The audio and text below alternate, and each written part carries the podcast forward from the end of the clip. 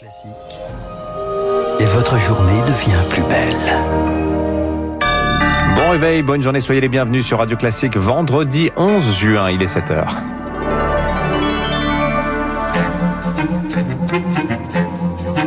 6h30, 9h, la matinale de Radio Classique avec Dimitri Pavlenko. Et clap de fin pour l'opération militaire Barkhane au Sahel. Emmanuel Macron annonce une transformation, une réduction de la présence militaire française sur place. On verra ça.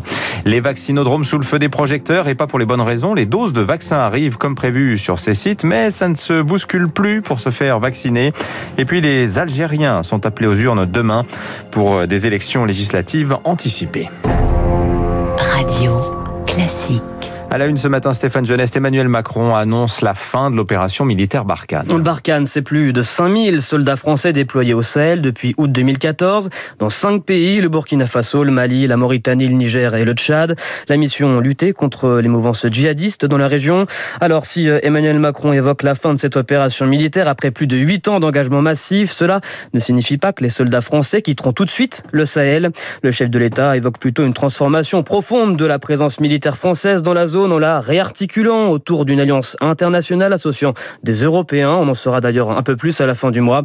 Mais quand bien même l'arrêt de l'opération Barkhane n'est pas une surprise, tant elle était dans une impasse, c'est ce qu'explique Antoine Glaser, journaliste spécialiste de la région l'opération Barkhane, plus elle s'éternisait, plus il y avait euh, des sentiments anti-français et on voyait bien qu'elle était de plus en plus hors sol par rapport aux réalités euh, politiques et sociales, économiques des pays. Emmanuel Macron a été euh, à plusieurs fois désavoué, même par la des pays voisins comme la communauté des États d'Afrique de l'Ouest. Et donc l'idée d'Emmanuel Macron, c'est que la France n'apparaisse plus en première ligne, depuis apparaître comme une force d'occupation et finalement de se fondre un peu dans le, paysage du Sahel. Mais je veux dire, c'est quand même un, échec parce qu'on voit bien que malgré tous les efforts d'Emmanuel Macron pour former les, armées africaines, pour aussi euh, mobiliser ses partenaires européens, bah, c'est quand même un constat d'échec. Hein. Antoine Glaser, journaliste spécialiste de la politique française au Sahel, joint par Rémi Vallès. La vaccination contre le Covid est est en, train de toucher un plafond de verre? Euh, Oui, puisque alors je vous parle, ce sont plus de 450 000 créneaux de vaccination qui sont disponibles dans toute la France. Oui, mais voilà,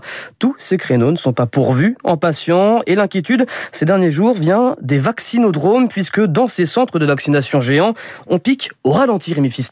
1200 doses de Pfizer ont été livrées hier dans le centre de vaccination de Clamart en région parisienne. Problème, seulement 700 créneaux ont été réservés. Les candidats à la première injection se font de plus en plus rares depuis trois jours.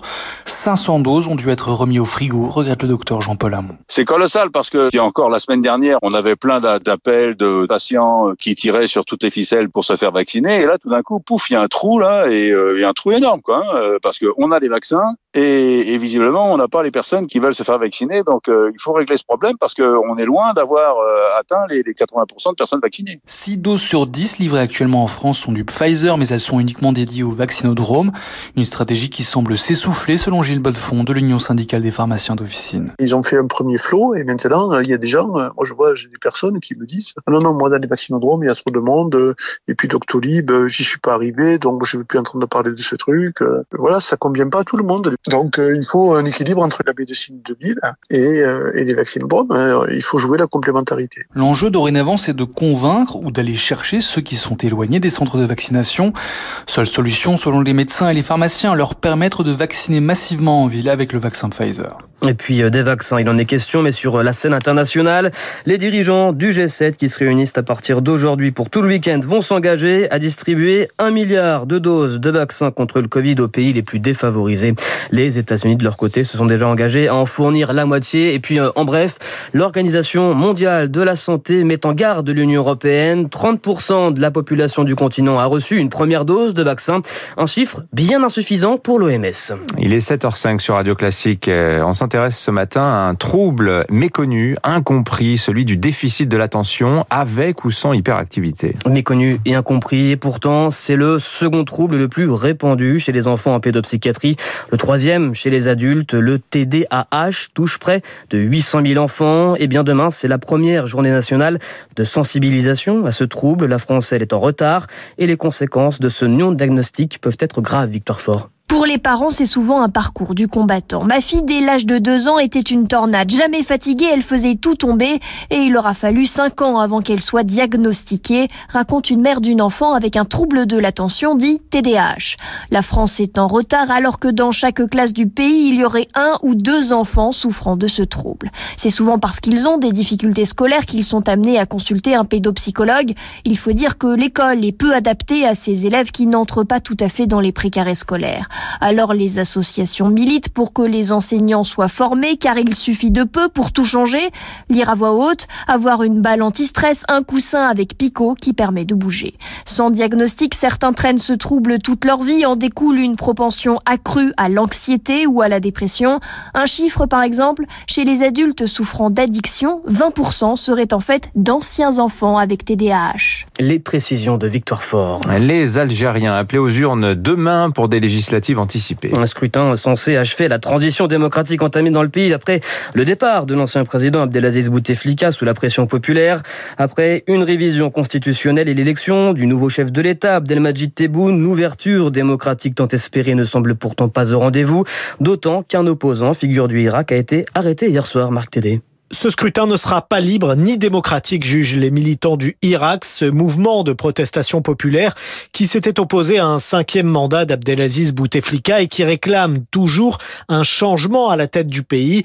En pointe dans cette mobilisation, l'association Rassemblement Action Jeunesse, son président Abdelahab Fersaoui. Il y a un durcissement en matière de répression. Tout d'abord l'interdiction des marches, des partis politiques menacés de dissolution, des interpellations des militants un peu partout. On ne peut pas organiser des élections dans le contexte actuel. Loin de la libéralisation annoncée, l'élection en décembre 2019 du nouveau président Abdelmajid Tebboune s'est traduite par une répression accrue, comme l'explique le vice-président de la Ligue algérienne des droits de l'homme, l'avocat Aïssa Ramoun. Ce régime est pire que le régime précédent. On n'a pas enregistré autant de prisons préventives, de procès intentés à des avocats, à des journalistes, à des chercheurs, à des universitaires.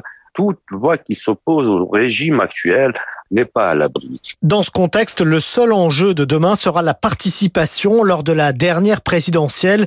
À peine un Algérien sur trois avait voté. Un mot de Roland Garros pour finir. Oui Dimitri, c'est bientôt la fin de Roland Garros. On connaît l'affiche de la finale dame. Ce sera demain à 15h. La Russe Pavlyuchenkova affrontera la Tchèque Krejcikova. Et puis Cocorico, la paire française Nicolas Mahut, Pierre Hugerbert s'est qualifié hier pour la finale du tournoi. Merci Stéphane Geneste. Vous revenez tout à l'heure à 8h. Dans un instant, le rappel des titres de l'économie, l'édito de François Vidal. On parlera des bons chiffres de l'emploi. Et puis notre invité ce matin, le gouverneur de la Banque de France, François Villeroy.